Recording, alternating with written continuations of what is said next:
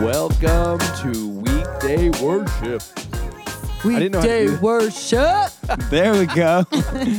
We have a special guest with us on the pod today. Welcome in.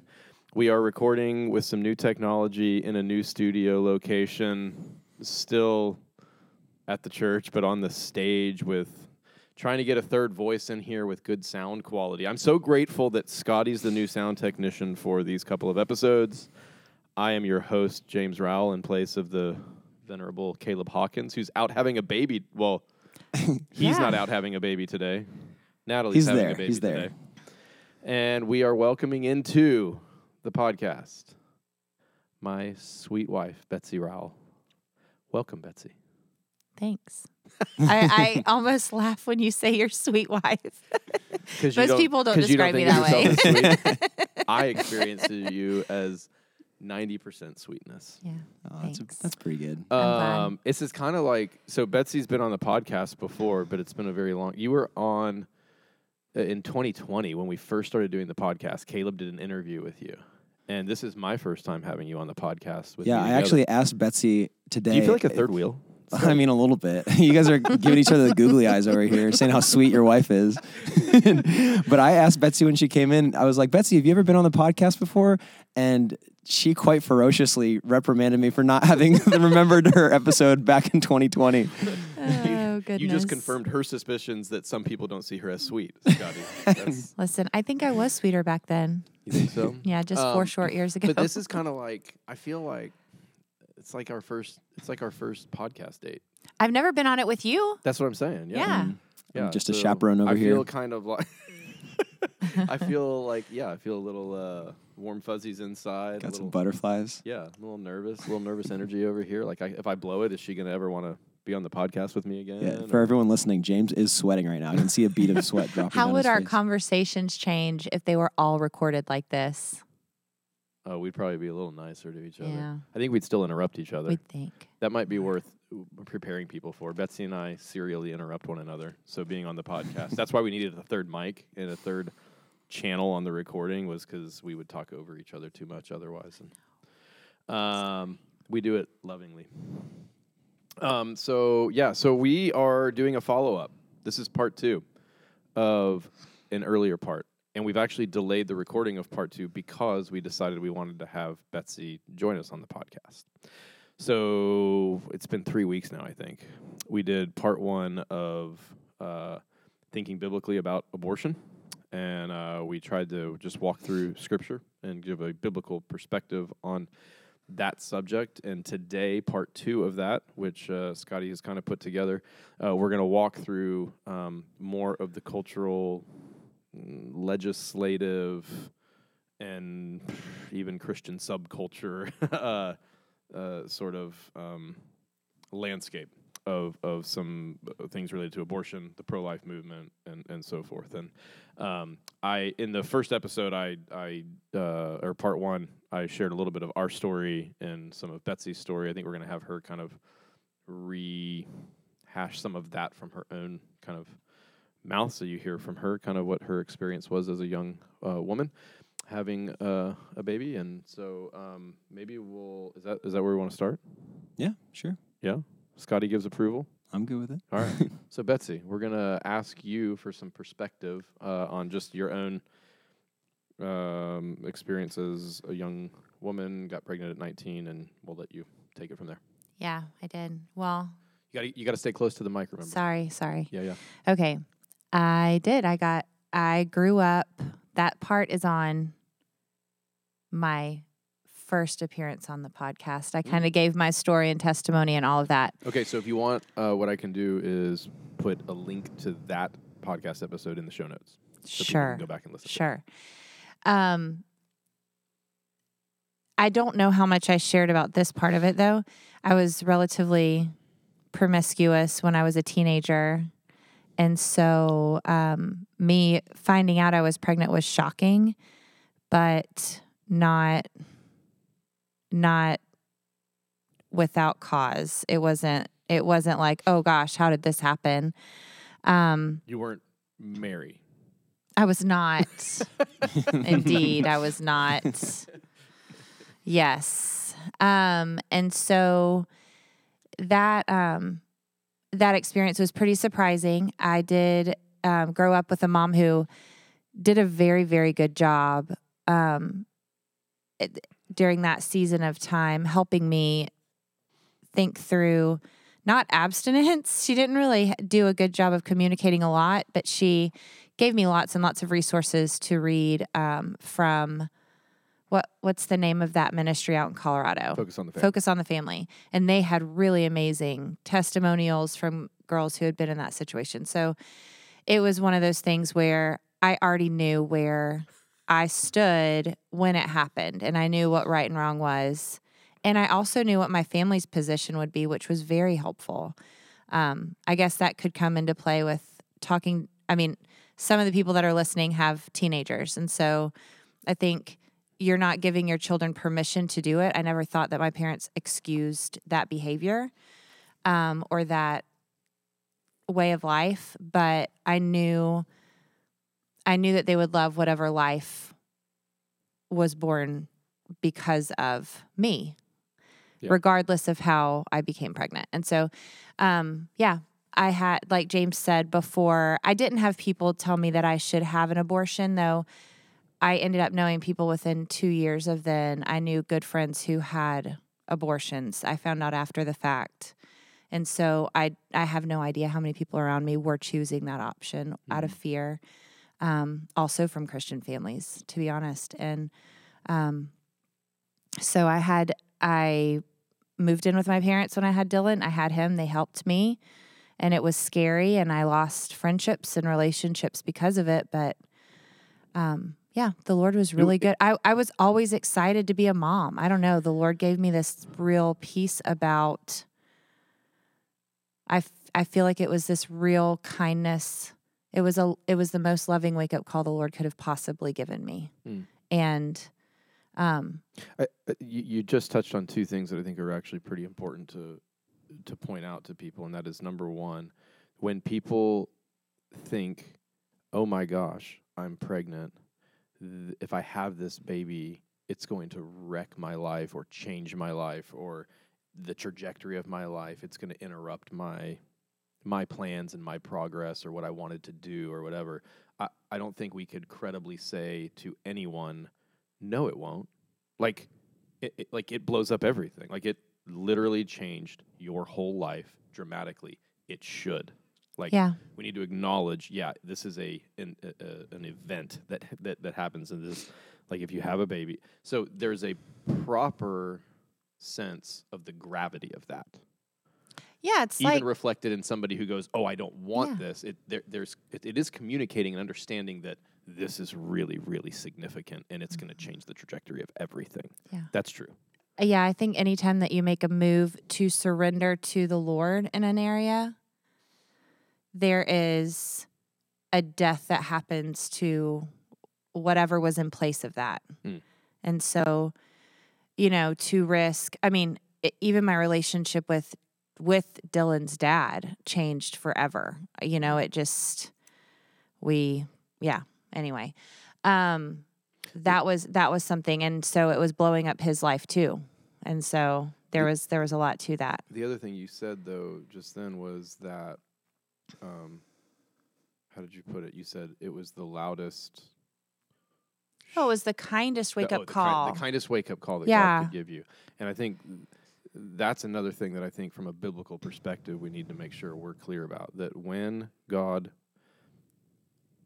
through in some cases not not in every case I mean you can be married and get pregnant and want an abortion right um, but sexual immorality as we understand it biblically is any sexual activity outside of the the the marriage bed of one man and one woman in the covenant of marriage so outside of that all sex sexual um, uh, engagement is sexual or intimacy is uh, is sexual immorality and that God would give somebody in their sin the gift of a human life is not punitive from God. It's a it's a kindness from God. It is a gracious gift, a miraculous gift that that allows us that that essentially is God's pursuit of us. He's he's wanting to go, I'm going to bless you with this, but I want you to understand something of the seriousness of, of this. I want to give you this this this now life to to steward. I want to give you this meaning to inject into your life. Um, this Mhm. responsibility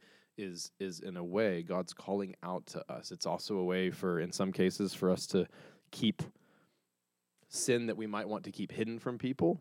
It it brings it into the light, not to shame us, but to help us. Yeah, sorry, Scottie. This is a longer intro. Yeah. No, this is great. I'm I'm I'm I'm totally hijacking his plan, his show notes. Um, at the beginning at least. But to it would be impossible to look at what has happened in the 23 years since 23 years since I found out I was Uh, pregnant probably years. Yeah. Yeah. He'll be 23 in May. He'll be 23 in May. Um, it would be impossible to look at what God has done in my life and even what the Lord has used my life for. Everything has been about kids ever since. Mhm. And um, the charismatic side of me, you know, it, it anytime that the Lord would kind of I was raised in the church, and so there were certainly times in childhood where I felt like the Lord was giving me a vision for my future. Um, and it always involved children. It always involved children of all kinds, of all ages, a full house of. I've always wanted that, and Dylan was really the first, the first time that the Lord allowed me to walk in that Mhm. and it did it changed my life forever and i would have missed out on miracle after miracle after miracle of him even you know i didn't say this in in the in the last one but it, dylan was turning three when i met james and it was very clear i was praying for a father for dylan when james showed up at my door that day. Mm-hmm. And so there were so many not just oh wow you made a good choice but actual miracles that the lord did to build and to provide for me and for us in that Yeah. So everything about life, in well, probably most things about life got harder in one sense. Everything got better, everything um, and it's Yeah. been more rich and more meaningful, Mhm. and and all those things. Not because it's been easier or you know cakewalk or anything like that. Um, I, I I think it's important to state just kind of pastorally, personally, whatever that like even within the context you you're talking about. You grew up in the church, and I remember the church I grew up in, and and you know w- there, there's this idea like part of what you fear if you're a young woman who gets pregnant outside of wedlock is that there's now scandal attached to you and and so it can lead to shame and guilt and all these things and, and abortion becomes an option to try to avoid some of that but I, I would want people to know that in the context of our church that if we have a teenage girl that's maybe a, uh, has grown up in our church even and and she becomes pregnant uh, as as a young woman, or if even a single adult woman gets pregnant um, in our church, that what we would want you to experience is that you could come to us with the reality of the situation, and that you would experience full embrace, full grace, that you would see that the pregnancy itself is God's grace to you, and that you would experience His grace in tangible ways from the church around you in that moment that our goal would never be to to, to shame or to, to to put some burden of guilt on on you for you know sinful activity or whatever like that. Like we would want to surround you and support you and and do everything we can to then support you in the having and raising of a child in that situation and probably even more so than let's say you're a young couple who gets married and has kids early on like like we did and you need the support of loving community to do that well. Uh, We listen we have two elders in our church that yeah. had two babies about 16 and 18 months Yeah. apart. Yeah so Right um, now. yeah so like we said at the beginning of the show caleb and natalie are in the hospital having number two as we speak. Um, and and so um, that that need for support and community and people around you to help and and be there for you is only amplified in the situation of let's say unwed adult mother or single uh, young teenage girl or something like that. And so I just want to be very clear and not assume that people know that. I don't want to say it out loud that like Yeah. we want to honor every life that God would bring into our church family, whether that's through, um, you know, l- like Caleb and Natalie, loving married couple having a baby today, uh, it, with some measure of intentionality, versus somebody who has a, you know, conceives and sexual immorality or whatever. That that situation doesn't mean that we would treat a child or treat that person, you know, differently or less than. Right. Okay. Um, okay. Was there anything else that you wanted to say about that? I don't think so. Since we've hijacked Scottie's show notes for long enough. I don't like you guys saying No, that because. I, I really enjoyed that. yeah. Um, no, so um, Scotty has really thoughtfully kind of laid out some things. I, we're going to try to go in some uh, reasonable, logical progression here. Um, is there anything we need to summarize or whatever? I, I said this on the last episode that I recorded with Caleb uh, on spiritual practice for this month, um, but I'll say it here in case people missed that. That I stated in the first episode a uh, uh, something in my history with uh, when, I grew up that uh, Operation I, I called it Operation Mobilization, which was a missions agency um, that my parents were connected to and did anti-abortion stuff or pro-life stuff through.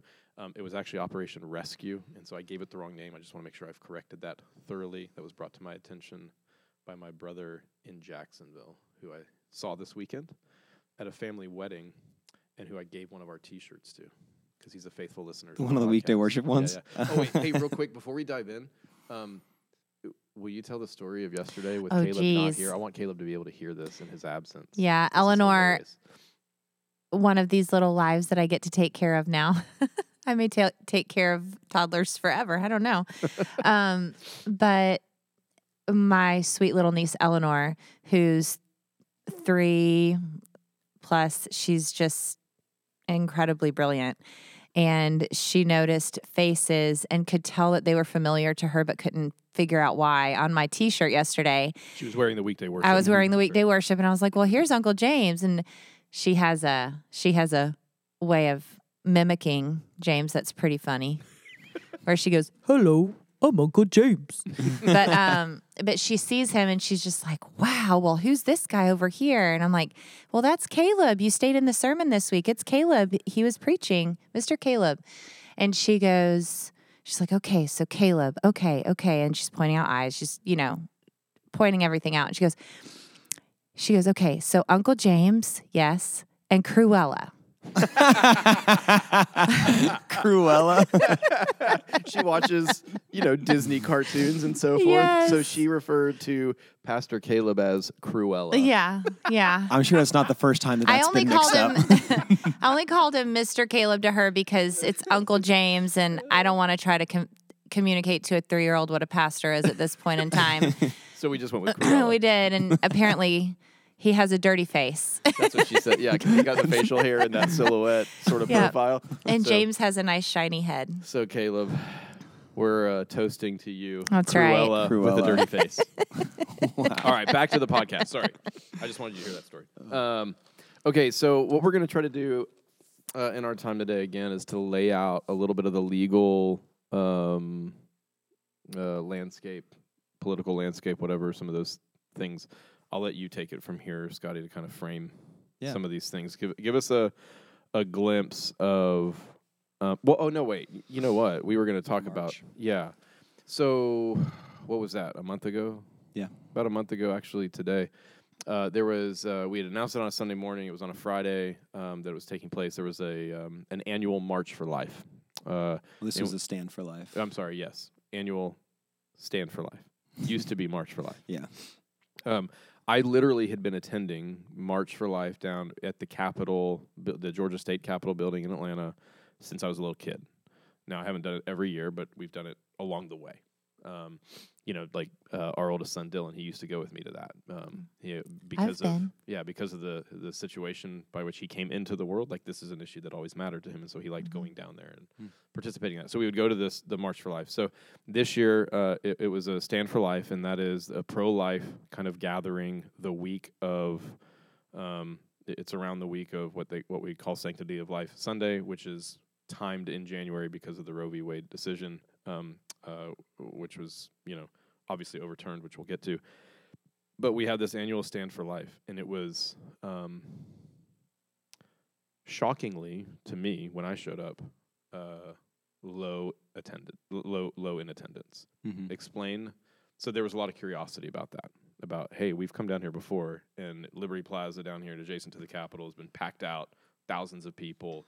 We go down there this year, and um, the crowd was um, alarmingly thinned out. You want to speak to the some of the why of that?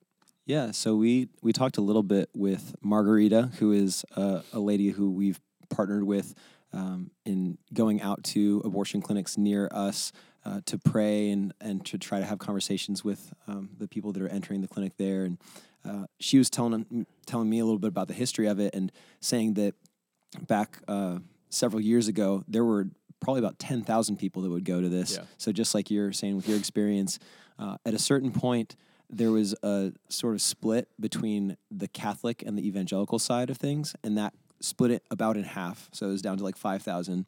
But then more recently, in, in just the past few years, and this is uh, relates to what we're going to be talking about today on the podcast, there was another split within that um, sort of evangelical pro life umbrella um, of different approaches to basically legislation. Like, how do we go about actually implementing our pro life beliefs?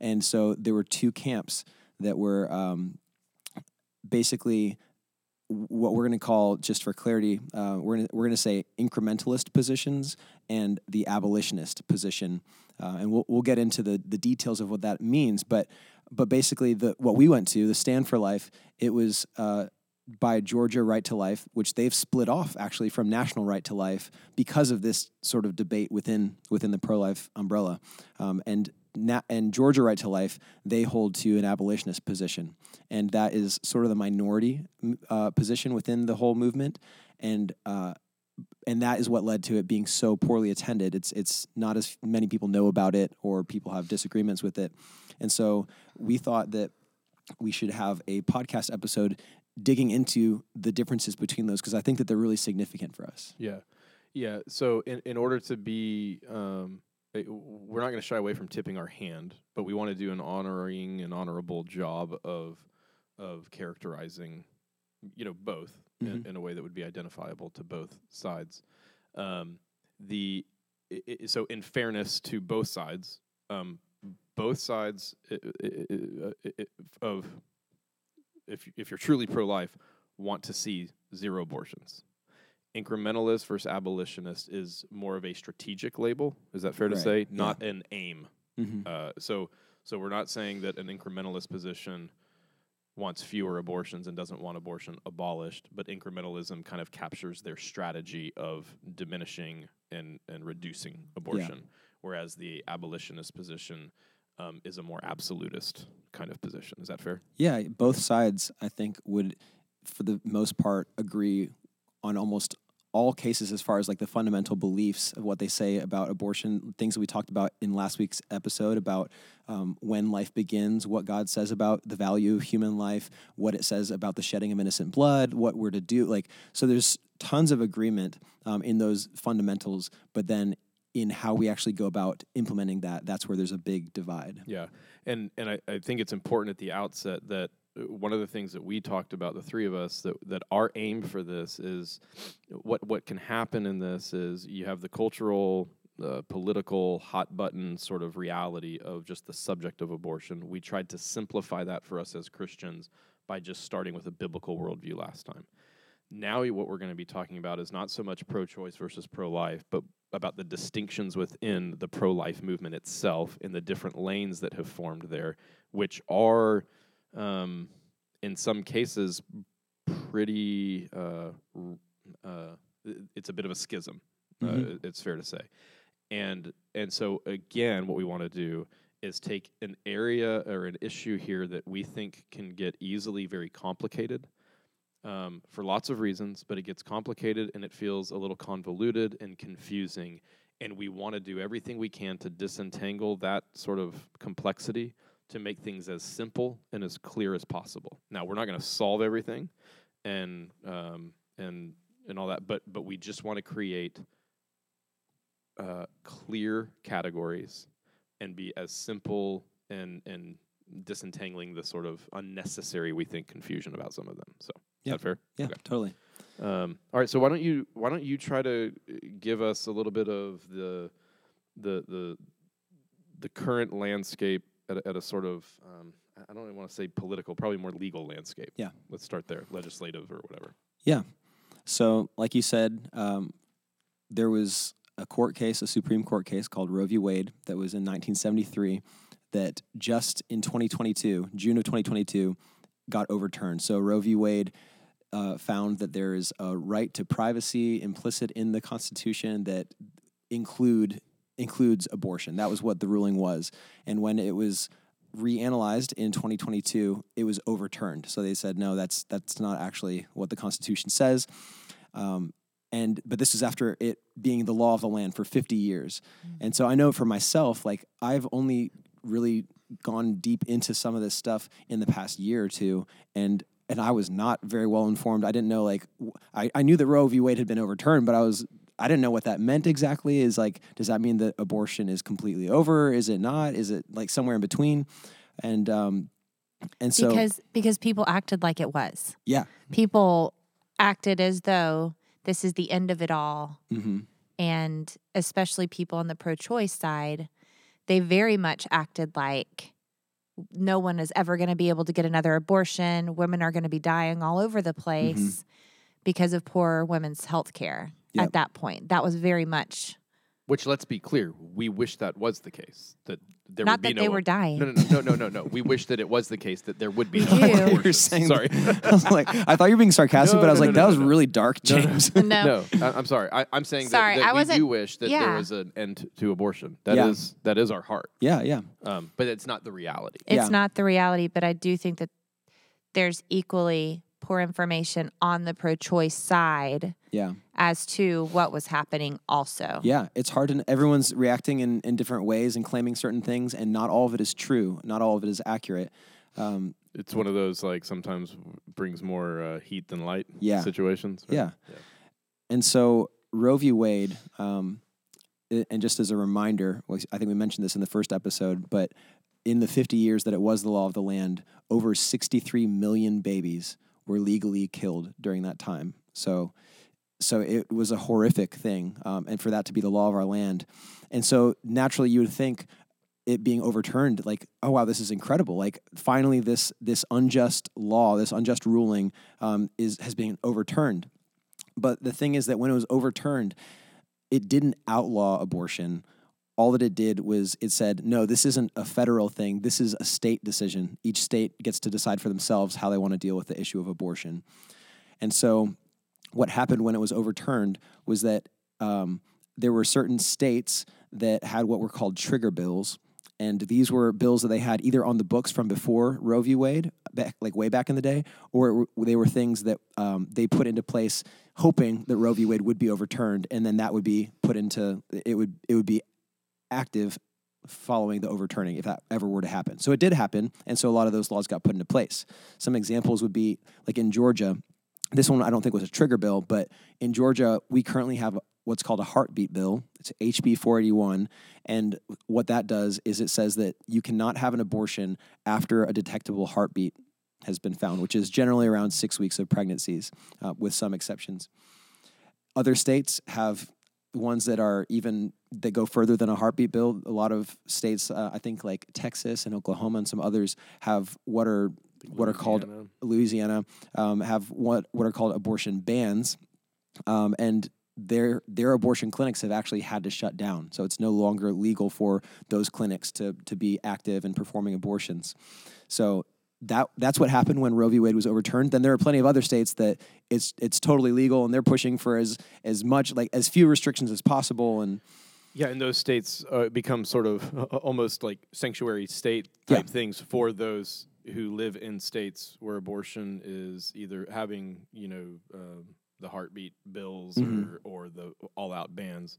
They're just becoming the safe havens that are Yeah. that are inviting and urging people from those more um, uh, fr- from those states where abortion's being outlawed or access is being diminished. then they're just trying to get them to come to those states to have their abortions. Yeah. So- Yeah, and then you even got companies like Amazon and others that are paying for their employees to go to travel to other states to get abortions and all Mhm. kinds of terrible things. But um, so that's that's kind of like where things are at legally, and then from there, um, that's where we get into this whole divide within the pro-life camp of it's like okay if Roe v. Wade isn't the law of the land anymore how do we approach this in the in the states? Like what kind of positions do we take? What kind of laws do we try to promote?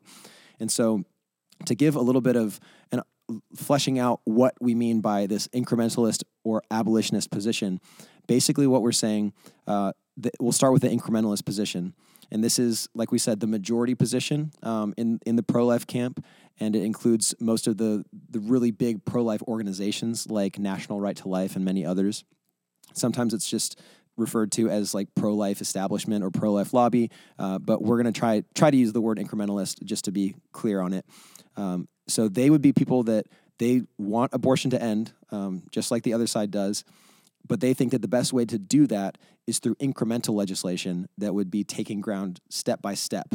So things like a heartbeat bill rather than just outlawing abortion, trying to push it back earlier and earlier, saying, oh, okay, maybe you can't have late term abortions, or maybe they're going to require an ultrasound before you can get an abortion, or require parental consent, or maybe it's like a fetal pain bill that if the if the child can feel pain, then you can no longer have an abortion at that point. So their goal would be like they would say that their goal is to to end abortion, but they they don't think that it's feasible to just outlaw it. They, that you have to kind of take ground as you're able to incrementally.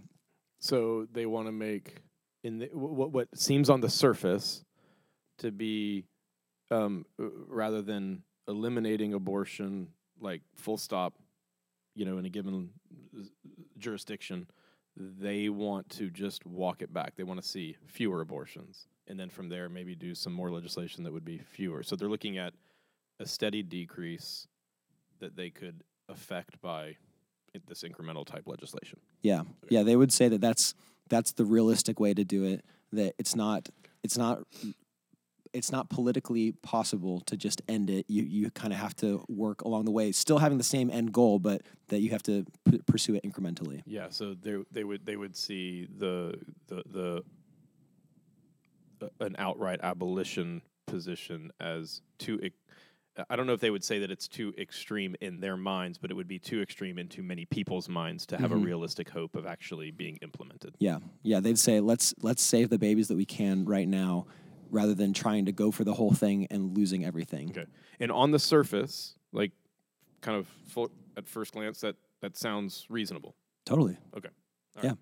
Um, So then you have the abolitionist position, which they again would have the goal of ending abortion. Um, this is organizations like Georgia, not national, but Georgia Right to Life. Um, other organizations like End Abortion Now, which is out of Apologia Church in Arizona. Um, so they think that the best way to end abortion is through bills of abolition that would criminalize abortion outright. They they would they would want to say that we should have the same laws that protect born humans protecting unborn humans. And they don't want to do that incrementally. They would actually disagree with incremental legislation um, like at a fundamental level. And so those are kind of the two the two main sides the, camps that we're going to be talking about today. So a couple distinctions um, that that help us maybe parse out why there's such disagreement between the two sides one is this is like maybe like a, a secondary kind of thing but uh, but the first question is should we when we're arguing for the pro-life position should we argue from the word of god or should we try to focus on non-religious arguments going from just from science and from philosophy and trying to basically law, yeah like trying to meet a secular world where they're at and Mhm. work from within that framework to Right. convince them uh, and this is not again these are big camps with lots of individuals that think differently. So we're speaking in some generalities but in general the the incrementalist side the pro-life establishment pro-life lobby they push for that more kind of like secular argumentation trying to meet people where they're at and then get them there. Uh, whereas the abolitionist side of things is very overtly christian like like they are not in any way trying to hide that they're they're Yeah. arguing from the word of god not to the exclusion of Well, they're science appealing and to philosophy the gospel. and things they're like appealing that to the doctrine of the image of God. Yeah. They're appealing to you know the things that we talked about in the first episode about a, a Yeah. and they're trying to bring a biblical worldview to bear in the public space, Yeah. or the or the public sector or conversation about this. Yeah, yeah. So their yeah their argument would be that, um, for example, like in Romans ten, where it says that faith comes by hearing and hearing through the word of Christ, or in Isaiah fifty five, where it talks about God's word going out and accomplishing the purposes that He has for it. Um, they would they would say that y- you you need to use the word of God because otherwise you're you know using science and things like that it can tell you what exists and what is but it can't tell you what you should do. And ultimately any kind of should type talking is appealing to some sort of transcendent reality. And so we can try to do that from within a secular framework but ultimately we're cutting out our own foundation uh, by by trying to do that. Yeah, so like I'm calling a little bit of an audible here, but I think it might be worth going ahead and saying what our position is, so Yeah. we're not trying to be careful talking around it. Yeah, Like, yeah. I don't feel right, like, like, I'm. I feel like I've made it pretty obvious without actually outright Okay, saying it. uh, um, but yeah, that's. well, I don't that's think you're being hostile to to the position, but but we we are absolutely in the abolitionist camp. Yeah. uh, having done the, the the the looking into these things that we've that we've done, um, and so I, I want to just put that on the table to say we would side with the abolitionist um, uh, lane in this, and I think as such. So if you go back to to what you said, and I, I'm intentionally going to use the the sort of most triggering word that you have said so far in the description of that camp, and that is Uh-huh. that the abolitionist camp wants to see abortion not just uh, made not legal, but we want to see it criminalized. That's a that's a hard word for a lot of people to hear. I suspect even in our own church, there's a lot of people that their gut level reaction is um, uh, that that's like a oh wow that's extreme or that feels radical. Um, and so I, I want us to just put that on the table and and then let you take a second to okay take that in. That's where Scottie and i and betsy land. Um, and we want to flesh that out a little bit of the why and we Mhm. want to talk that through. Um, and so what we would appeal to you for is you may not agree with us at this moment. Your instinct your feelings your whatever gut reaction may be to disagree with that. And so my appeal to you in listening to this would be to eh, like I would with with anything like just would you be open to just hearing the the, the line of thinking on both sides to hear um, I, I- don't like to use the word argumentation, but it, but that's fine if you want to use that. We we do want to persuade you of some things, um, but we want to do it in a respectful and biblical and uh, thoughtful way. And so, um, if you're responding emotionally to that sort of here's where we are, we we we want to kind of invite you to sort of okay, put your emotion aside for a minute and let's like hear hear the why. Okay, so um, and I, I wanted to put that out now because I think the distinction that you made on the making the argument from the Word of God versus something else. Why would we find the potential? What, what what's the potential or the the range of problems that exist within making the argument exclusively from a scientific, philosophical, naturalistic worldview? Because again, on the surface, it's like, well, yeah, I mean, people don't agree with you about the Bible being authoritative in any Mhm. way, or they don't think that's the Word of God, or they have no value for the Bible. So why make the argument from the Bible? So um, let's talk about why we think it's important to frame things this way. Yeah. Yeah. Uh, yeah. I, I definitely can see how it is tempting to to think like, oh, we need to just use arguments that will actually be accepted by the other side, or to some degree at least, that we can find some common ground and then work from there. And and again, I I don't think that we should not use science. I mean, science is all truth is God's truth, and so like science tells us that life begins at the moment of fertilization that you have unique DNA at that point. So I'm not saying that we shouldn't use those things at all, uh, but I think that the aversion to using the word of God is it's maybe masks itself as as like being wise or being shrewd, but I think that it more so betrays a, a sort of fear of not being taken seriously or being in some way like having having hostility in response to us. It, but if we believe that these things are true, if we believe that that scripture is our basis for all of morality and everything like how could we how could we not use that. And and ultimately that's like just from a missional perspective i mean if ultimately our goal is not just that somebody would come to our side in a debate about abortion mm-hmm. but our goal should be that we would see people come alive to Christ like to know him to be saved from their sins. And and so if you you know philosophically argue somebody into a pro-life position but then they still remain at enmity with God then that's good but it's not it's not the ultimate goal Right. Yeah, yeah. Anything from you on this subject? Yeah. I, I mean, I think I always approach it from I have less time to think about things and form really good researched thoughts than than you guys, but also I don't know that I would even if I had more time. Um so the things that come to mind as far as the importance is first and foremost we're the church. We're not we are representing the church to a lost and dying world. And mm-hmm. so understanding like what Scottie has so beautifully done and what James has done in the first podcast about this and then even now, it's really really important that we are educated on it and that we understand what it is. Um but we are not we are voters. We are not law writers we are supporters and we can physically show up to rallies and things and show support. But it is really important for us to understand what the word of god says about life to be really really well versed in that. Um i also think that when someone comes and when this when this circumstance comes up to be able to speak to people um, from a spiritual perspective, like what you're saying, um, is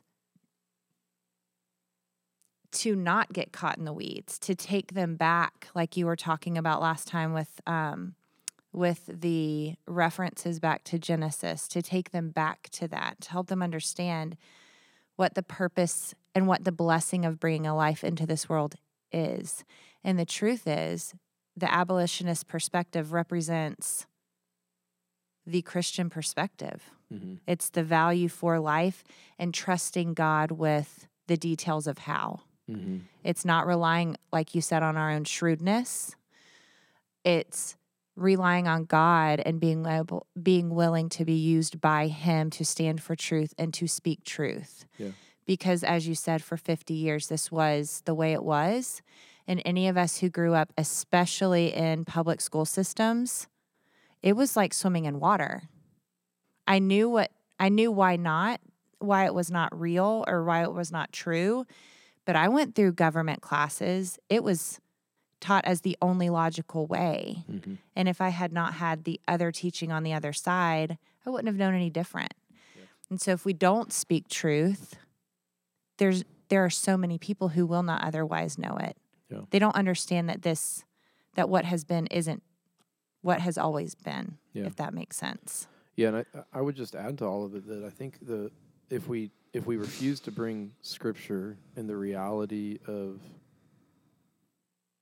of evil, if we refuse to take those things into account and into the conversation, what we've essentially, you know, we live.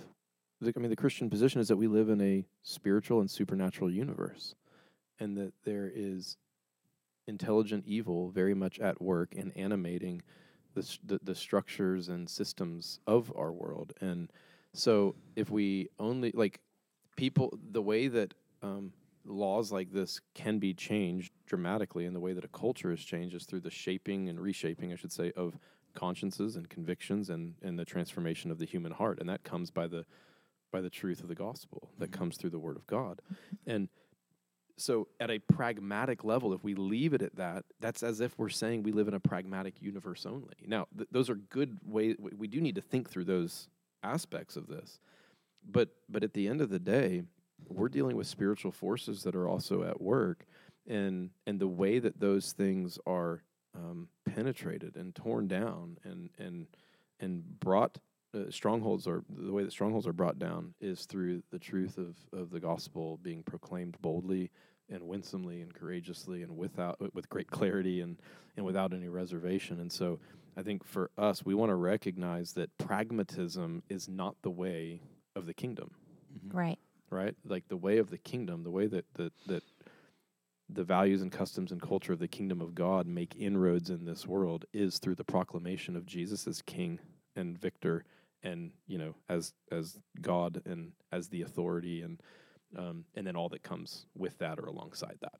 Yeah, Yeah, and to not see the things that have been pulled into laws right now as it relates to our youth as an absolute slaughtering of the enemy and marring of God's image reflected through the image bearers is just not true. And uh, it, okay, so James, to your point a minute ago of saying like, let's talk about where we stand, let's let that sink, be willing to pray about it, pray about the abolitionist. And I mean, honestly, last week when you were talking to me about this before I had listened to the first podcast, um,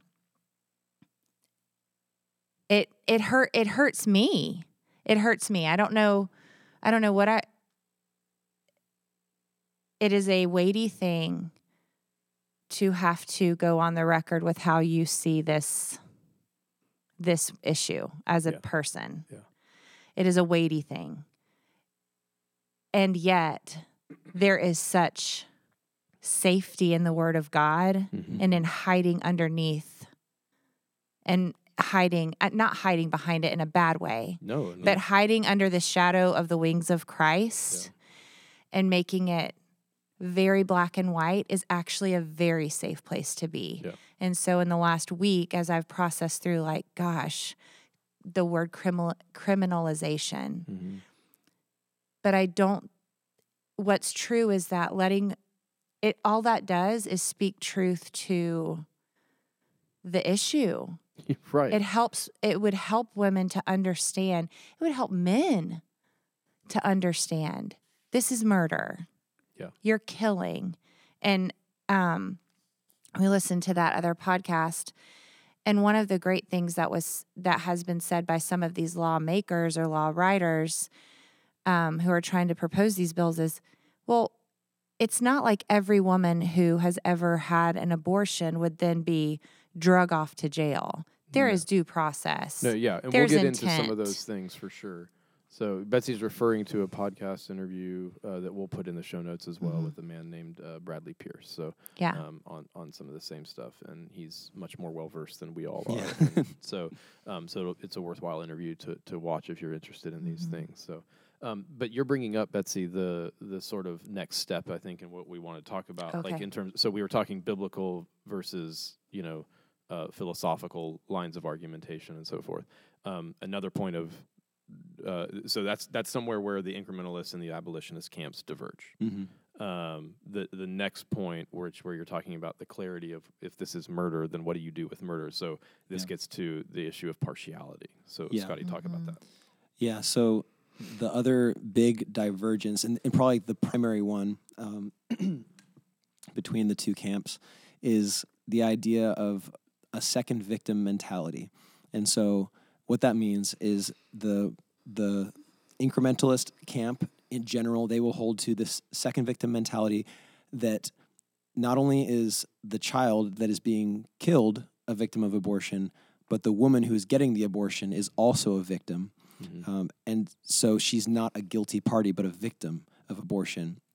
And so, because of that, the the outworking of that is that they don't want to promote any kind of legislation that would have legal penalties for a mother who would get an abortion because they see her as a victim, not as not as a perpetrator. In They- all cases, Yes. by default, wholesale, no nuance, always a victim. Yeah, yeah.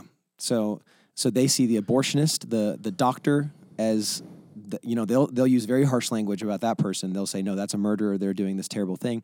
Uh, but when they think about the woman getting the abortion, and I think it comes from a, a an honorable place of trying to recognize that man, a lot of like especially if you're like a single mother that doesn't have a support system that's struggling financially like all kinds of things like it's it's easy to see how getting an abortion could seem like the the easy fix to all of your problems. Mm-hmm. And so they i think that they're coming from a position of wanting to show compassion and empathy for the, the woman who's in a really difficult situation. And that's why they want to say no we don't want to like this woman who's already been a victim in some way, whether that's from misinformation of the world around, of being confused on what abortion actually is, or maybe there was actual like there was somebody outside of herself that maybe she she didn't choose to get pregnant, maybe she was coerced into an abortion. You know, there's all kinds of ways that you could think about it, um, and so they want to have compassion on that woman and say, no, we're not going to put into law that that she could be a, a guilty party in the abortion Okay, itself. so the on the abolitionist side, what we're not saying, or what the abolitionist side is not, the position is not that all women in every instance are to be held criminally liable for this. Correct. There is far more nuance about this, and so we'll get into the details of that. I just want to, I just want to be clear that the incrementalist side is saying in every case, women are only and always a victim. Mhm. They're never a perpetrator.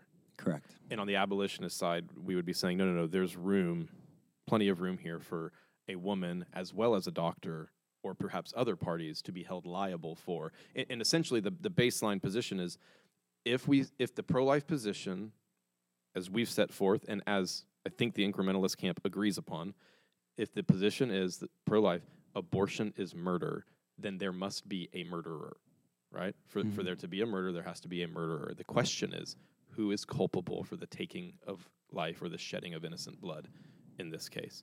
And so the, the abolitionist position is saying, well, there's a range of uh, Possibilities. of, po- po- possibilities there. Whereas the incrementalist side is saying never is the woman that. Always maybe the medical professional or somebody who may have coerced or something like that. So we'll get into a little bit of the details of that in a second. Yeah. Um, okay. Yeah, so if we want to think about that idea from a biblical standpoint, it gets into what you mentioned earlier the idea of partiality. So, partiality is explicitly condemned multiple times throughout Scripture. God hates partiality, but what is like what do, what do we mean by that? Um, basically, what partiality is, it in the Hebrew, it literally means receiving face. It means not not judging, uh, like not judging just based on what has been done, but judging in some way according to who did it. Um, regarding people, regarding their face, regarding certain aspects of them uh, about them, whether that's uh, their how much money they have, or their skin color, their gender, their age, but giving different outcomes of justice based on who the person is who did it, rather than what was done. And so you have verses. One example would be Leviticus 19, verse 15 where it says, You shall do no injustice in court. You shall not be partial to the poor or defer to the great, but in righteousness shall you judge your neighbor. So the idea is that it doesn't matter who does something. It's, it doesn't matter if it's the most powerful person and you want to like kind of get on their side and you want to like maybe decrease what, what their punishment would be if they've done something wrong. But then he also says the opposite is also true. It says you shall not be partial to the poor. So out of sympathy for somebody who's in a difficult situation, you shouldn't lighten the the burden of justice. No matter who the person is, God says that we we will answer. We we will be judged according to the works that we do, not according to the person that we are. Mm-hmm. So when we think about that with respect to the incrementalist position, the idea that that a woman who gets an abortion is never the guilty party is partiality.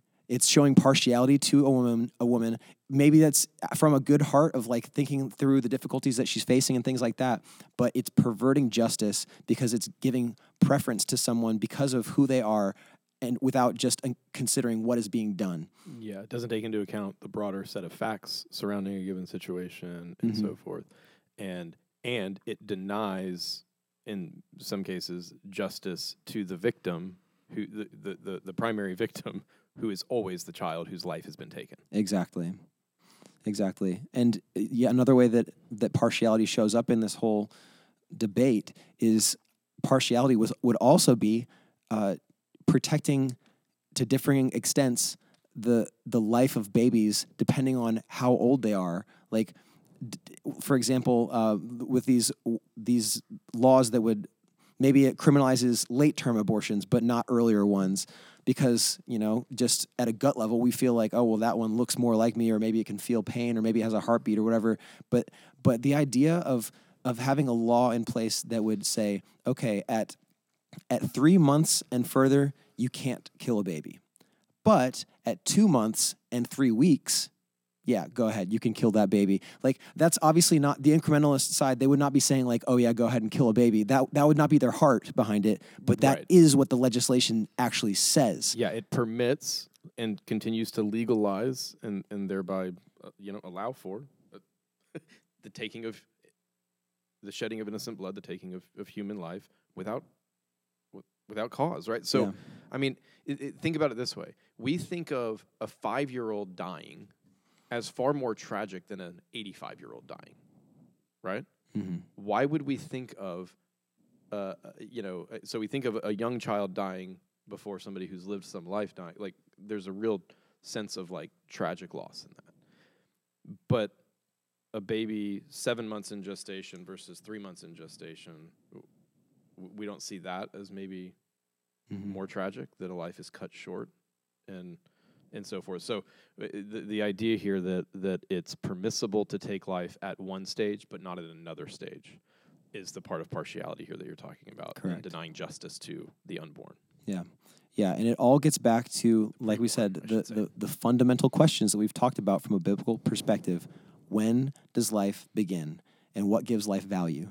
And we already saw in the last episode that life begins at the moment of fertilization. There is a unique human being in the, made in the image of God, and that's why they have value. They don't have value because they have a heartbeat. They don't have value because they can feel pain. They don't have value because they look more like us because they're more they're further developed. They have value because they are made in the image of God, and that's true from the moment of fertilization. Right. So if we treat people who are children who are not quite as developed and we don't protect them the same way that we protect children that are more developed, whether that's in the womb or out of the womb, then that is showing partiality. that's good The the last point that we have uh, of just like thinking biblically about this that we want to encourage the listeners to to think through is um, if we refuse to ever say that a, a mother getting an abortion could in any way be guilty or in any way need to face penalties, legal penalties for what she's done, then what we're doing is we are actually robbing her of the gospel. Because even if you still hold to the position with your words that that abortion is wrong, abortion is murder, you are through the legislation you're promoting telling this woman that she is a victim, she's not guilty. That she doesn't need forgiveness for this. It's if she's not guilty, then why why should she look for forgiveness for for killing her child? It's not it's it it would lead her to not look to Christ, to not seek mercy, and in that way it robs her of the gospel. it diminishes her sin and thereby diminishes the significance of christ's atonement and Mhm. sacrifice and salvation that he offers freely the, Yeah. the healing that he can bring. Um, and we're never well served when we downplay the significance of sin. It No. ne- that never leads us to a richer, deeper love for Christ, appreciation for Christ, or, you know, worship of Christ. I, Mhm. I will say this too. Um, it diminishes the woman's value to say, you know what, your life c- does kind of suck, or this is kind of, I- I, I don't believe that you can do this. Mhm. I don't believe that this child that is within you is valuable and has inherent value only dimin- diminishes the value of the mother. But to have someone look at her and go, like, what do we say when people, when we're, what have you always said about wanting a little girl? I don't know. You wanted a little. I wanted a little Betsy. yeah, you wanted a little Betsy. Yeah. So think about the reverse of that. If somebody goes, oh gosh, I don't ever, like, I don't want a little you, or I understand why you are afraid of that, instead of saying, this is an opportunity to bring a lineage into this world Mhm. through you. Like, this is your, not legacy, but you know what I'm saying. Like, Yeah. like we want we want to see the fruit of your life bear out Well, and you ma- matter. Yeah, if we if we only and always saddle a a a woman with a sense of her victimhood and not a sense of her responsibility, we have not served them well. Yeah. So Yeah, it's it's a and it's a sort of like infantilization of women saying that they're not capable of understanding that this truly is murder or that like that it's it is it's demeaning and and ultimately like what we're trying to say with with the abolitionist side of things is not just to be clear it's not criminalizing women it is not. Not Thank at you all. for saying that. Yeah, Not at all. That's a really important like clarification. we we want to and are commanded by God to love women and especially those who are vulnerable. Like so it's not about criminalizing women it's about criminalizing the act of abortion. So uh, getting back to that partiality issue it's not about who the person is it's about what is done and like James Right. said who is the guilty party? And that may or may not be the woman. You had when when Roe v. Wade was overturned you had women going on the, the steps of the Supreme Court and taking abortion pills on camera for national TV like Uh, there was a whole movement of shout your abortion. yes Like take pride in this, proclaim it, broadcast it, celebrate it. Like that's not the everybody position. No. But that is a position that is well represented in our society, and it's Yeah. evil and it's wicked and it's cul- it, it, there's a culpability there. Yeah. And according to most incrementalist legislation, that woman is a victim. like Right. She's not guilty. She's a victim. So that, that's why there has to be nuance in these things. We have to consider the, the situation fully. In our position on the we I truly deeply believe this. The the abolitionist position is the is the position that values women in their totality. It is Yes. the position that honors women for who they are rather than using them to push an agenda or a cause or to feel better about ourselves or you know whatever because we're on the right side of this and what it's the position that takes the whole woman seriously and it protects her too. Like if you think about it, uh, like if there was, uh, if there's a law declaring something to be murder, how are you more or less likely to do that thing than if it were not declared to be murder by law? Like there are so many women who are, i don't murder all the time yeah, you're you're Like, I- great at not murdering. I just go around not murdering people because I understand that murder's bad and would get me in a lot of trouble. gold star for you Yeah. james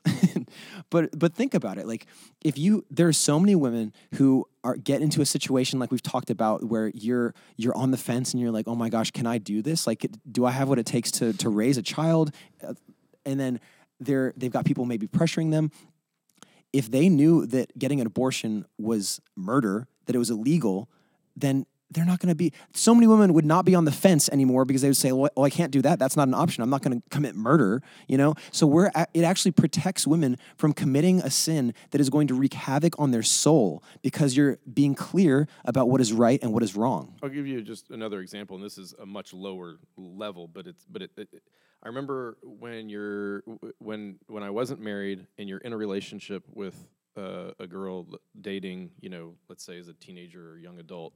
Um, for me, you date a girl and then you experience as you're building this relationship, you're getting to know each other. You have tensions, you have fights, you have little arguments or little things that come up, and and you're on the fence about the relationship along the way, and you go, man, I don't know right? I got married to Betsy. We got engaged three months after meeting and starting to date, and three months after that, we got married. So we known each other six months. I had had a couple of dating relationships that were significantly longer than that at that point, and yet I'm married to this woman.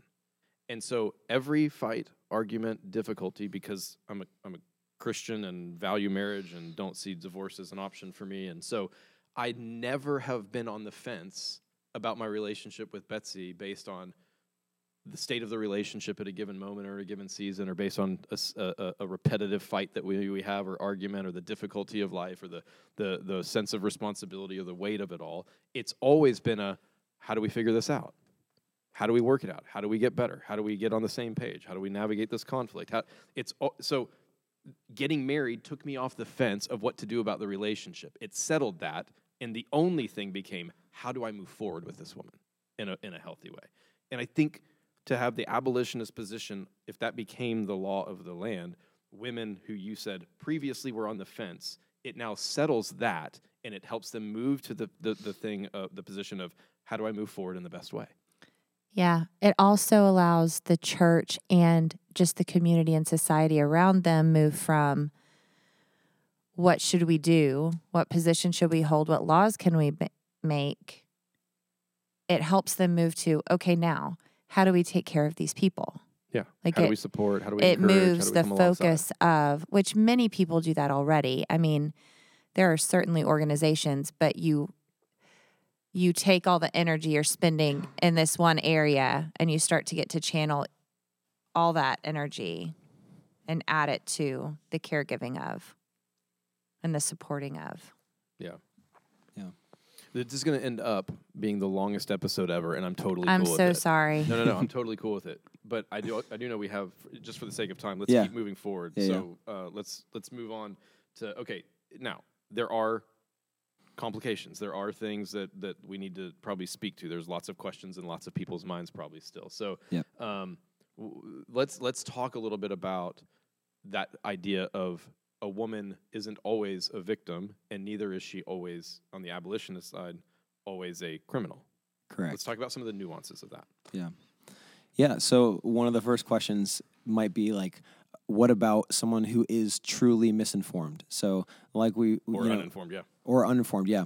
Um, we live in a culture, like Betsy was saying, that for for years and years and years, the the law of the land has been that abortion is perfectly legal, and we hear it all the time on TV and on social media that it's my body, my choice. It's a clump of cells, all kinds of things that are that are filling our minds and affecting the way that we think about this. And so you you think about a woman who's getting an abortion and what if she like truly truly believes that this is it's not a human being, it's just a clump of cells because she's been told that her whole life. So to answer that, like there is actually a legal concept called mistake of fact, and that is for people that that truly don't know what they're doing. And the example that's given a lot of times is if someone takes some kind of possession truly believing that it's their own, but they're mistaken in the fact of it, it actually belongs to someone else, then they would not be legally accountable. Like they have to give it back, but they wouldn't be legally uh, accountable to be penalized for that because they. It wasn't that they just misunderstood th- what the law was; they misunderstood reality, like the truth Yeah. of the situation. Yeah, there's no intent. There's no yeah. right So that's a, that's already a legal protection that's in place.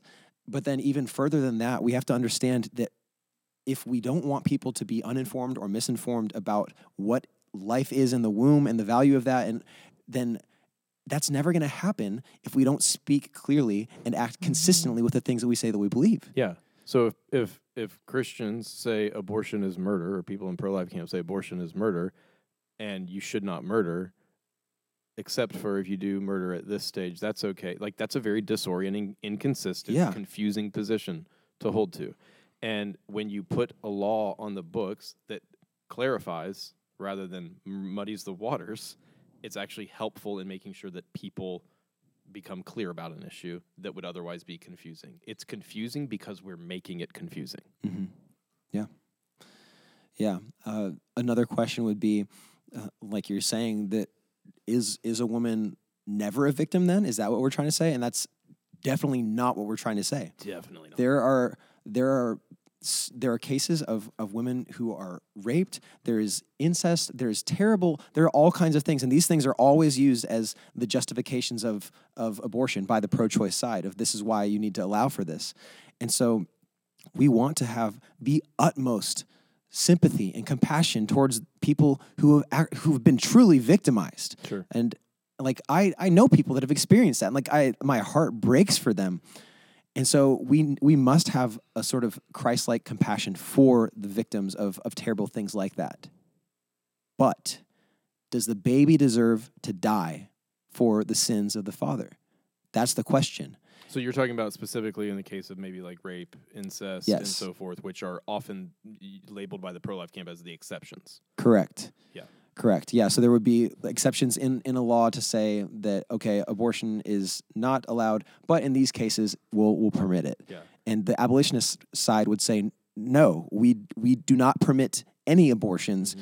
And the the thing is, like I like I said, that the child who is conceived in rape, that's again, showing partiality. That are we go- are we going to protect the lives of a child based on the the situation in which they were conceived? Mm-hmm. That's that's showing partiality, and God hates that kind of treatment of a of a person. Yeah, and and so that's on the side of the the protection of the child's life, but also on the side of continuing to to to say, I think that the abolitionist position actually is the side that honors and upholds the dignity and the the value of women, is that no woman is receiving healing from real victimization by the act of abortion Totally. that that one of the things the pro-choice side doesn't want you to talk about is the overwhelming psychological, emotional, and physical trauma and spiritual trauma that comes to women who enter who who have an abortion.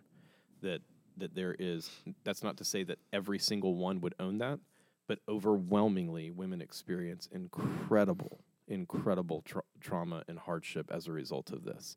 Yeah. And so a woman who is genuinely and grievously, tragically victimized by a man in a way that they're powerless to have defended themselves against, it's it's awful. hmm And yet their situation is on, like their trauma is only compounded by the taking of innocent life. It's not helped. Yeah. Well, and and I I would even say it's it's leaving it in those situations it's still leaving it on the woman to do something about it. It's not in, in many cases it's the illusion of getting rid of the problem Mm-hmm. instead of there's a there's a lot of healing that comes with wa- walking something out to the end of it. Yeah, and I can't tell you how many.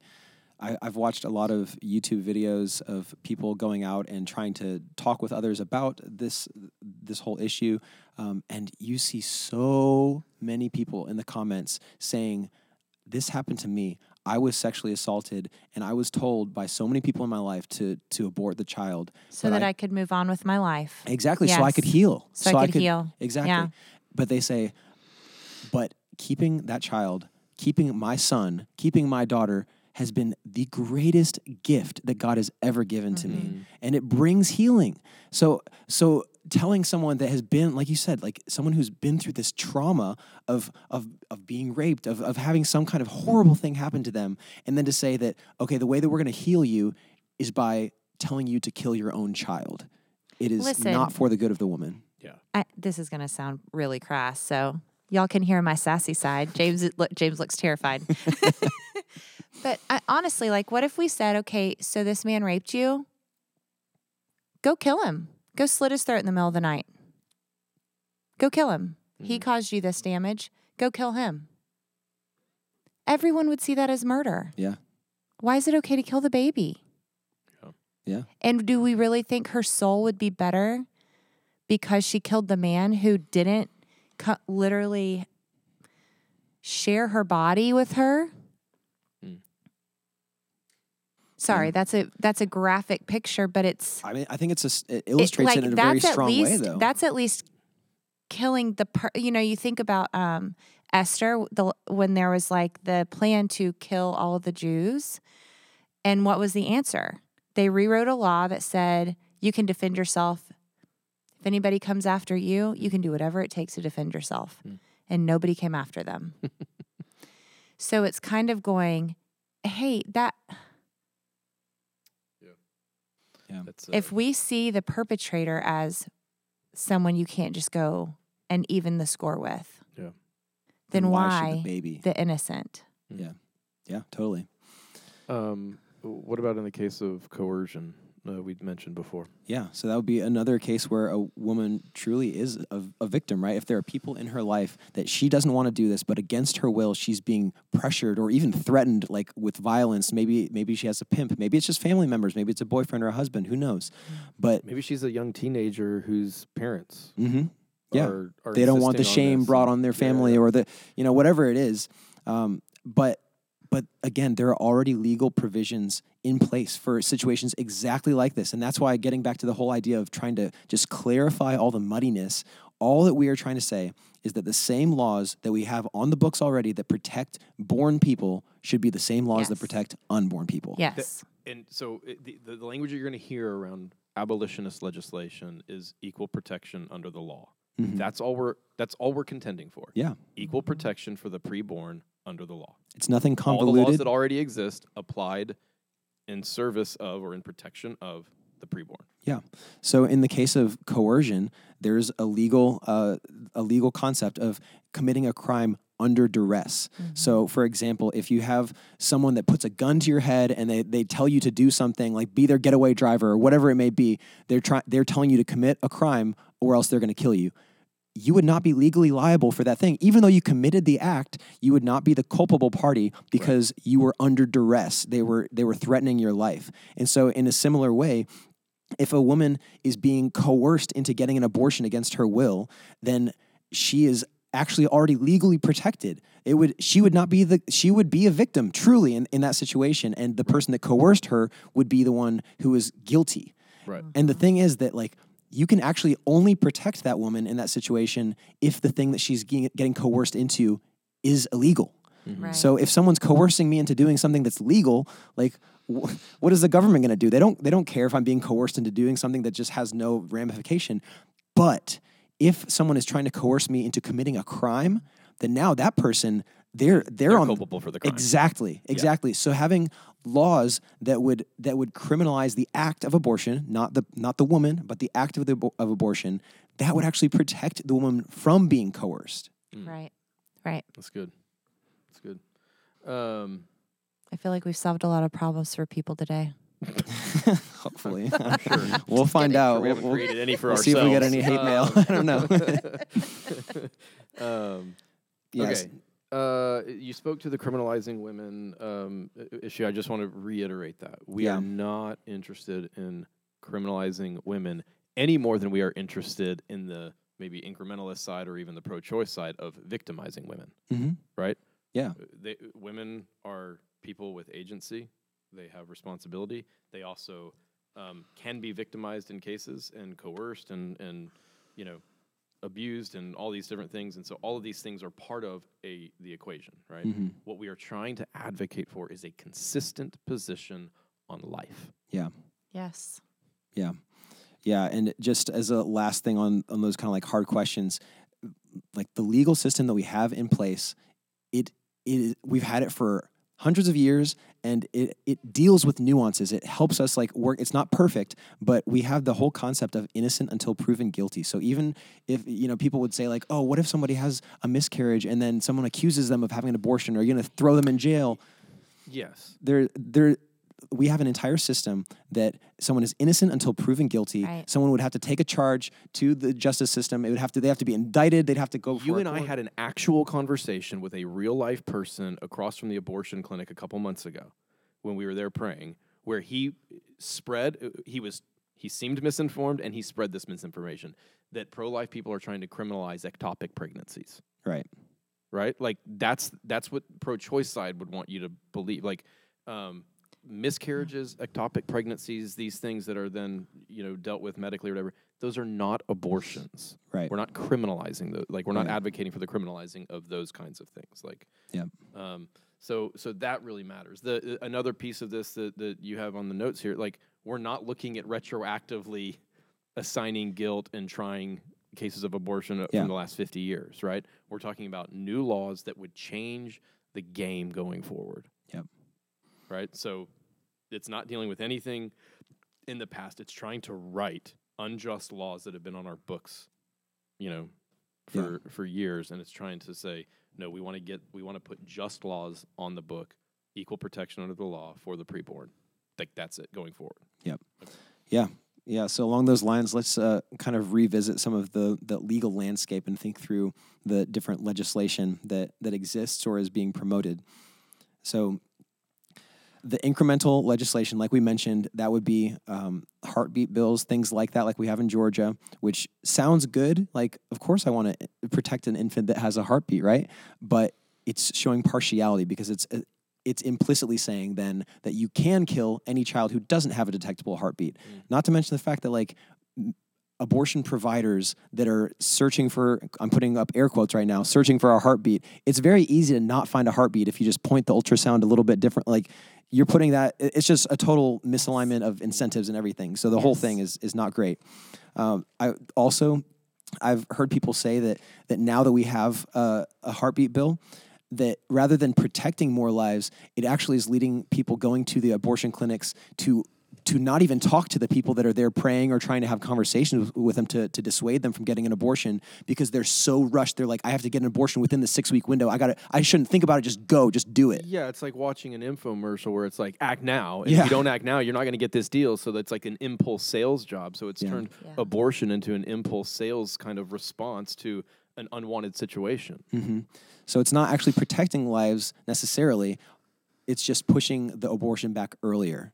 And so no no individual, no baby's life is actually fully protected by laws like a heartbeat bill. It's just saying that okay, they have to kill them earlier. Act, act quicker. Yeah. Yes. And maybe even le- like less thoughtfully Totally. and more just reactively. Yeah, like oh my gosh, this terrible thing has happened. I can't do this. I can't and I only have a few minutes. You know, whatever. It's it's causing people to, the to rush yeah. and to to not think. Then you have things uh, like these abortion bans. Again, in air quotes, uh, there are states where where abortion has been allegedly banned.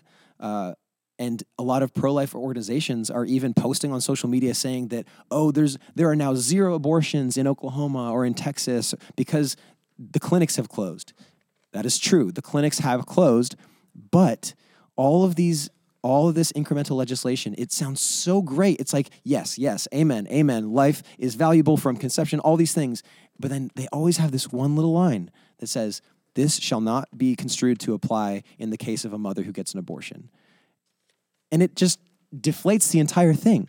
Because the thing is, back several years ago now, chemical abortions, abortion by pill, or also called self managed abortion, surpassed the number of, of clinic abortions, surgical abortions. So the, the majority of abortions that happen, the, the whole incremental position is like we don't want to we don't want to penalize the, the mother we want to penalize the abortionist thinking about this like doctor the Which we're woman also on. yeah We, we want. amen that. Yeah, amen we want to. Yes. but they they divide the two and as if those are two totally separate things which in many cases they are but more and more the majority position now is like the majority of cases of abortion the woman is the abortionist she's she can just order a pill online and then and have an abortion within her own home doesn't have to go to a clinic Mm-hmm. and so a law that allegedly bans abortion but yet caves out this massive caveat of this does not apply to the mother of the child they they're not actually banning abortion in any real sense. And actually, there's there have been studies into the number of self-managed abortions, abortion by pill, in these states that have t- quote unquote total bans, and the number is skyrocketing mm-hmm. because that's that's what's most convenient, that's what's accessible to them, mm-hmm. and yet you still have these pro-life organizations posting and saying zero abortions, zero abortions, and it's misinforming people and making them think that the battle is over when truly there is still a massive number of children, innocent, unborn children, being murdered in the womb. Yeah, in the in the year uh, following the overturning of Roe v. Wade, abortions nationally went up. Yep. And and the truth is, is that for the first like for years, abortions have been on a downslope actually, um, for years, but they they kind of spiked after Roe v. Wade. Yeah. Was overturned. Interestingly. Yeah. And so, I mean, the question, the, and I, I, I sympathize with the the incrementalist position, the idea of saying, well, don't we want to just at least take what we can get? Don't we want to try to protect as many lives as we can, if even if we can't like outright outlaw it from the get go? But there are several things wrong with that mindset. One of those being like like in Romans three, where Paul says he he posits this argument and he says, "Shall we do evil that good may come?" Hmm. And the answer is no, by no means. Like he says, people who think like that, their condemnation, condemnation is just. Like hmm. The, the ends do not justify whatever means. And and when we think about the means here, we're talking about laws that even though the intention of our heart might be good, if I had to bring a law before God and say, okay, Lord, I'm I'm promoting a law that it protects the life of children once they have a detectable heartbeat, but all the lives of the children in the six weeks prior to that they can be murdered and mm-hmm. there's no penalty. If I brought that law before God and asked, "Does this have your approval?" I mean, in my mind, there's no question. Like God hates impartiality. He hates oppression of the voiceless and those who are who have Yeah. the fatherless. Like that kind of law. It's it, it. There's a there's a passage in Isaiah 10 that I think speaks to this idea of the types of laws that we promote. And Isaiah 10 verses 1 through 2 says this. Woe to those who decree iniquitous decrees, and the writers who keep writing oppression, to turn aside the needy from justice, and to rob the poor of my people of their right, that widows may be their spoil, and that they may make the fatherless their prey. Mm. Now, I'm not trying to say that those who promote a heartbeat bill are intentionally making the fatherless their prey. That's not their heart behind it, of course. But the law that they're promoting does exactly that. Yeah, I think our assumption would be the best of intentions behind most people who are pushing for 100% legislation. We get that, but but part of it. So there's a moral, we think, compromise here, where they're in an untenable position if you think it all the way through. Mm-hmm. The other side of it is that if you look at it as a strictly pragmatic approach, the other contention is we don't actually think it's working, right? The idea is that, well, this is what can work. This is what we can get past. This is what we can actually make progress on. But it's not it's not obvious that it's actually having that impact with these bans or, or heartbeat bills and so forth. Right. I mean, you have to think about it in I mean, there's the short term that it's not even actually clear, like you said, that the, that in the short term that abortions are going down. The number of abortions went up, and now the majority of abortions are by pill. They're self managed and totally legally. Uh, but in the long term, you have to think about what is the ramification of continuing to to put forward bills that say that a, a child that implicitly say a child's life is worth protecting once they have a heartbeat, once they can feel pain, once they look more like me. That just continues the the the confusion that's that actually works against what you're trying to do because people will continue to believe that abortion is like okay even within the pro-life camp that like okay abortion is murder but the earlier that that it is it's kind of like not quite murder. It's a little bit less valuable than me. Like that's that kind of thinking gets strengthened by by legislation that treats it as if that were true. Yeah. and then on top of that, like uh, I guess you just have you just have to think about in the long term that if we continue to compromise on these fundamental convictions, that biblical convictions that we have, that I believe that many more babies will die in the long term because we continue to muddy the waters by not saying what we actually believe and pushing for things that are these half measures. When the other side, they're they're going for the whole thing, like Yeah. no abortion without restriction, without apology, on demand. Like that is the pro-choice position. And trying to compromise with a, a side that has no intention of compromising is a total losing battle. Yeah. A- aside from just the the the are being faithful to God and and trusting that like okay. This seems like a, tr- a, a tricky thing, but I'm going to trust the Lord with the results and just be faithful to what His Word says. So you're passionate about this issue and feel strongly about it. that comes through. I love that. But uh, explain to why at the legislative level this. Uh, I mean, because what we've seen is within these the fragmenting of the pro-life camp in the ways that you've described, and you're talking about the legislative landscape and and, and why we think the the uh, the incrementalist position is an untenable one. Talk about the interplay of these two camps. Yeah. Uh, and now we're we're on a time crunch. I think you've got a meeting you got to get to, and there's other things. So we're gonna have to do th- like let's talk about this. Um, I might address a pastoral concern or two, and I think Betsy has some thoughts that she and I talked about ahead of time that I think are really valuable to inject, and maybe and we'll end somewhere around that. Um, cool. Um, so. Um, Okay, so uh, how are the two? What's the interplay of these Yeah. two camps? yeah, Um, so that would it would be one thing if it's just like okay, everybody's got their opinion on how we should move forward. We have different thoughts, but okay, you know, agree to disagree. But sadly, the biggest opponent of abolition bills, there have been bills that have been put forward in in several different states. Louisiana is one, Oklahoma, there's one actually currently in Georgia that's being put forward. And the greatest opposition to abolitionist bills is not the pro choice movement, but the pro life establishment, which might be jarring to hear. It might be confusing to hear, but that is unfortunately the case. For example, in, in Louisiana in 2022, there was a, a bill called HB 813, and it was a bill of abolition. They had all the votes that they needed for it to pass. It's a very pro life state. The legislators, like, people were on board, they were ready to go. And then at the at like the, the last minute, a, a letter was placed on the desk of all the legislators, and it had been signed by over 70 pro life organizations Pro life. pro life organizations, Organizations.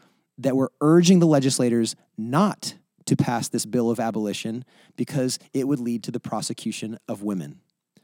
And, you know, there's the, a, a glaring hole in, in what that sentence says. It's because they said this will lead to the prosecution of women. They forgot to add the sentence or the end of the sentence who kills her child in the womb. Mm-hmm. Like, so because they hold to this And- philosophical and, again, position. It, it, and it and it and it it sort of sets forth that it's against women. yeah.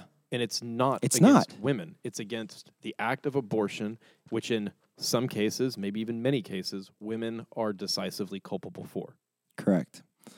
Yeah. So it's as crazy as it sounds to say, this bill of abolition was killed by pro life establishment organizations. yeah which as you said in the beginning is the dominant overwhelmingly dominant position within the pro-life larger umbrella of pro-life movement Yeah. um, and so when we say that the differences here uh, when we're trying to outline the different camps we're they're not the differences aren't trivial and they're not treating one another in the sense of like going eh whatever you you think this we think that there's opposition Yeah. um, from again pro-life establishment to the abolitionist camp Yeah. so um, that that to me is just a very stark thing that most Yeah. people would have no idea about, and I think it's important to to, to know and to recognize. Um, so okay, um, I'm trying to think how to how to move us um, forward. Actually, Betsy, I, I want to I want to get us out of the the the policy, legislative, whatever stuff for a second. Step back, and I just want to talk. I want to have you talk about um, some of the things that, that you and I had spoken about that you expressed in terms of just the the reflection of these positions, the prominence of abortion, the hot button reality of abortion, the way that this gets talked about, you know, across the different camps and all that. Um, but what the what it what it all reveals about how our world views children, how our world um, casts a vision for women in their lives and meaning and some of those things that are more just kind of cultural, um, gut level, how we see the world, how what we value, that kind of stuff. You know what I'm talking about? Okay, fire away. Well, okay, so be more specific. Okay. Oh, sorry, Yeah, yeah, sorry. Be, s- be more specific, just yeah, so that just like because we've um, talked about a lot over the last yeah, week. I know. Um, just talking about how the world views children. Maybe start. Oh, there. geez. Yeah. So this is also in the one that I did with Caleb because he was just asking. So, We'll put it in the one you're doing with us. the, uh, yeah, I'll put it in it. I'm just saying, I have felt this way before I was making an argument. That's that's my Yeah, point. yeah, for sure. Um, yeah. So, just in the sense of um, my own experience with my own kids and having kids young, like the fact that um, kids kids today are such um, it it reveals how our society sees children as a burden, sees children as annoying, sees children as um, these yeah inconvenient, something that gets in the way of your purpose, something that sucks up all of your um, resources and time and energy and all this stuff and has nothing to give back to you. And listen, we've had six kids and a lot more around us. They can be pretty militant and ungrateful and demanding. Every day when my kids get in my car, they're like, Where are you taking me to get a snack today, mom? And I'm like, This what what home. who where do you think you're growing up? Who's who do you think your mom is? And then they love to tell us that we don't have food at home; we have ingredients. They do like to tell us that. It's somewhat true. The other day James said, Betsy, we don't even have ingredients. It's time to go to the store. yeah, we gotta get to the store. um, yeah. So I, I think it's good for people to stop and think. Think about when you want to go to an event. Think about when you want to go even to church. If you have children, I think the reality of how society treats our children is evident when we think of um, the size of households. If you see someone, we know a sweet family that has, I think, nine kids. Mm-hmm. Um, what is your gut instinct when you see someone like that? What just you know, how does society see life bearing out in that way? Um, yeah, I don't know if that's what you're. Yeah, yeah, yeah. And I just think just recognizing that um, the distinction between how our world seems to view children, generally speaking, versus how God views children, more specifically. Okay, let's so look at yeah, Jesus. yeah, okay. So I had that written down. Um, so when when I was first talking to James, I think it's important to think about Jesus's the way that Jesus reasons. When the lawgivers and the lawmakers, even of the Jewish people, come to Jesus and they're trying to test him, trick him, having him say, you know, specifically about the issue of divorce, let's say, and he takes them back to the beginning. He doesn't argue law. He goes, How did God create? And Mhm. what was God's intent? Yeah. And Scottie did a really good job of doing that last time and taking us back. Um, it's thinking about um, the covenant that God gave Noah to be fruitful, to multiply, to fill the earth Mm-hmm. that God's blessing is going to be in that. And some of these, I wonder how much of this stronghold of death and the illusion that killing is the answer to fruitfulness. I mean, what a lie. Yeah. How are you ever going to be fruitful if you're killing your future? Right. Like we're killing our own future as a nation. Yep. Um, instead of trusting the Lord and having these children. Um, and then um, right after the divorce conversation in Mark 10 um, is is the part where it said where Jesus says, "Let the little little children come to me." And the disciples are trying to get the kids out of the way and trying to let him do quote real ministry with them and teach them. And he's like, "No, to such as these belongs the kingdom of heaven." And Mhm. so he's constantly even then having to reframe the way that they see children. Yeah. One of the one of the more profound things Betsy has said for years, and um, this this is funny. Um, I said this to our kids the other day. Actually, I don't think they've ever heard you say, it, and I said it to a couple of them, and they were like, "Whoa, mom, dropping bombs!" Like, um, and it's the idea that we have an aversion in our culture to children acting like children while we maintain a high degree of latitude and grace and patience that we give towards adults who act like children. Yeah. Right? Like we we see adults act irresponsibly and foolishly and we're like, "Oh, grace, grace." We see children act childishly and we're like, "God, get get them out of the way." Like they're the barrier to our happiness or our progress or our Mhm. fulfillment or life being the way it should be or something like Mhm. that. And it's such a such a disordered view. Like it's something that uh, many of us in the in the church need to repent of a low view of children Yeah. um, that God simply does not share. He does not. Um, Um, when you it's were a really important point.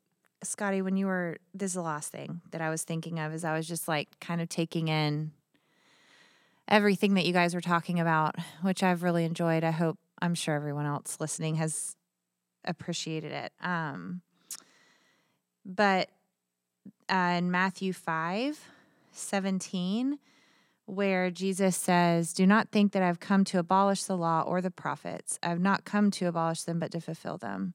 For truly I say to you, until heaven and earth pass away, not an iota, not a dot, will pass from the law until it is accomplished. Therefore, and this is kind of speaking to that heartbeat bill, whoever relaxes one of the least of these commandments and teaches others to do the same will be called least in the kingdom of heaven. Not that they're going to get chucked out, but they've not upheld the law that God has given. And I think allowing this this issue especially as a people of God when you were talking about women taking these pills and ordering these like I saw an ad for one on another like YouTube or uh, whatever, but an ad for one where it comes with the pill. It comes with, you know, uh, three different things. One of them was ibuprofen. Like who? Grab it out of your thing. But it's like it's it's the illusion of this little care package that's going to give you your life back, or at least not let it. And it's just this woman dancing, like, oh, I'm going to get to keep dancing. It it just It's disturbing. it's it's a lie and there's death behind it and you can just imagine the enemy with this devilish grin on his face as women are basically being shown a cartoon version of what what that is, Mhm. right and the woman herself in the ad or whatever um but but letting the law of god stand and teaching because these women don't even have the ability to go to somewhere where they might see someone standing and praying, where they might be able to have a conversation. Yeah. And so some of these, some of the return to the laws God set, which may be a better way of thinking of it, is Mm. for us to stop trying to be creative and just stand on Yeah. the laws he has already given us and trust him with the fruit of it. Um, but some of those getting in the way and giving conflict to that process would allow truth to be spoken. Mm-hmm. And then it's on us to let it be simple and black and white and clear. Yeah. Yeah. And I think in the church specifically, we've got to recover, a, you know, in the, the- in the ancient world and particularly the biblical, the, the world of the scriptures and stuff.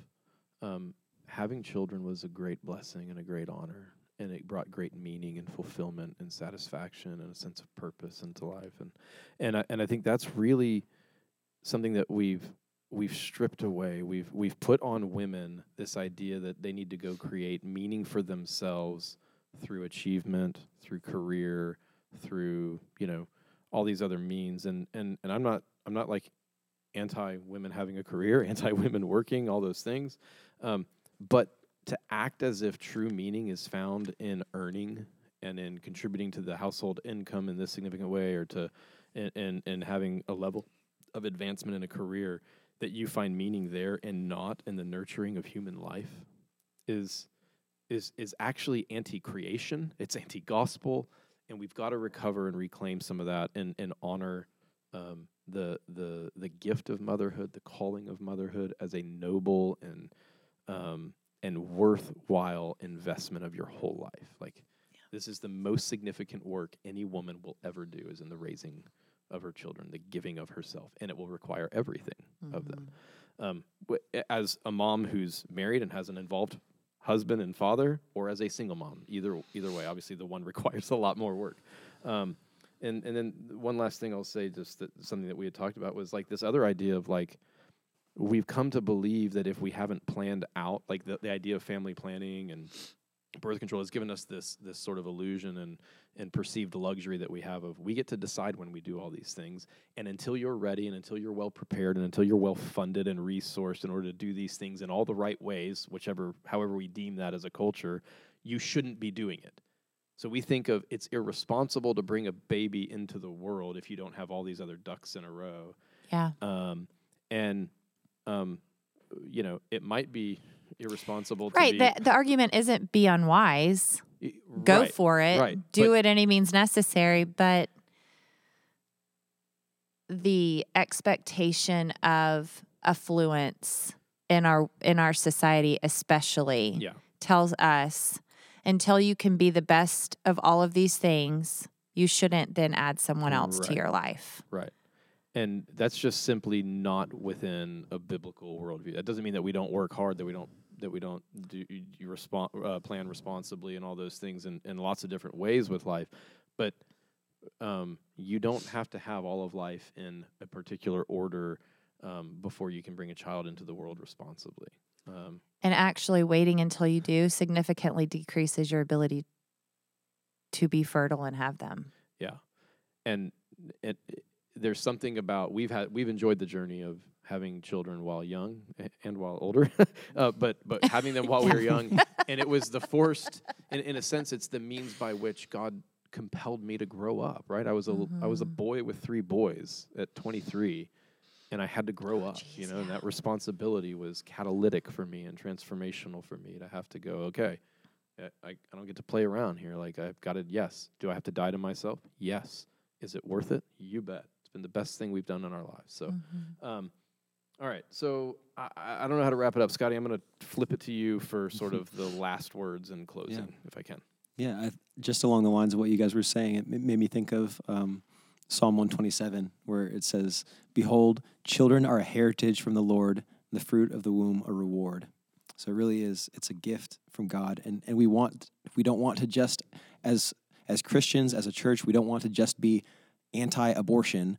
We want to be like, in the fullest meaning of the word, pro life. Yeah. Um, and and I was just thinking, Betsy, as you were talking about that idea that Jesus said of like I've come to to fulfill the law, and that whoever relaxes it is is going to like the the idea of the law. I think we sometimes have it, as we talk about all these things of like, oh, that seems harsh, or that's I don't know. I, I we have like we kind of wince when we hear some of these things, um, but the law is a good gift from God as well. Mhm. Like like Paul says that even when he says he's wrestling in in Romans, uh, he's he says I'm not saying that the law is bad. The law is good. It's just me that's bad. Right. And so so the law it it protects the innocent. It reveals God's character to us. It holds us back. It restrains our own evil. Yep. And when we do fail, when we do fall short, then it convicts us and it points us to Christ. It points us to our need for a Savior. And so, as we think about these things, we're not just here talking about this because we just care about laws and legislation and politics and all these things. We care about th- those things in as much as they they point us to Christ and they they reflect His heart. Um, so that's hope. That is our hope with all this. I know we've said a lot of things that um, could be deemed very controversial, and so if you have questions or or doubts or like I want as I as I research this and as I hold to this kind of position, I want to not have like a straw man of, of the other side. And so I want to truly hear any kind of opposition um, and have like loving, grace filled conversations. Like that's what the church is for. Yeah. Um, So, Yeah, so if you hold to it, if, if, if you're not convinced, like th- we want this to be a conversation. Like we didn't get here overnight or because of one little thing we read or saw. Like so, um, so consider this. Hopefully, listening to this for you, the start of a conversation. We'd love to have that as an ongoing conversation with you in person, face to face, and we're going to have some opportunities we think in the coming months to to learn some more about this, to engage some more with this uh, with this issue, organizations that we think share our values on this, and and so forth. Some um, some educational potentially events on this. Um, so there's some things like that coming down the pipe. I think too, just uh, you know, as you talk about the law, another thing we want to say is, um, look for for people for women who have had abortions, we love you. We're concerned for you. We care for you. We want to see you genuinely experience healing and forgiveness. So this is not a place of condemnation. This is a place of of of grace, of new hope, of of possibility, of of finding in Jesus uh, forgiveness for sin and and renewal and and the repurposing of broken things in your life for good. Mhm. Um, and so we want to be agents of that. We want to help facilitate that in your life. Um, for for those of you um, uh, who who might uh, we have people here who are entering into fostering and adoption and all that. We champion that stuff, but we also want to recognize that for a lot of women who get pregnant, the the in a, in a difficult circumstances, adoption is one way of valuing life. But there's other ways of encouraging them to have that baby and providing the necessary support should God put them in our pathways. We want to be for women in that situation.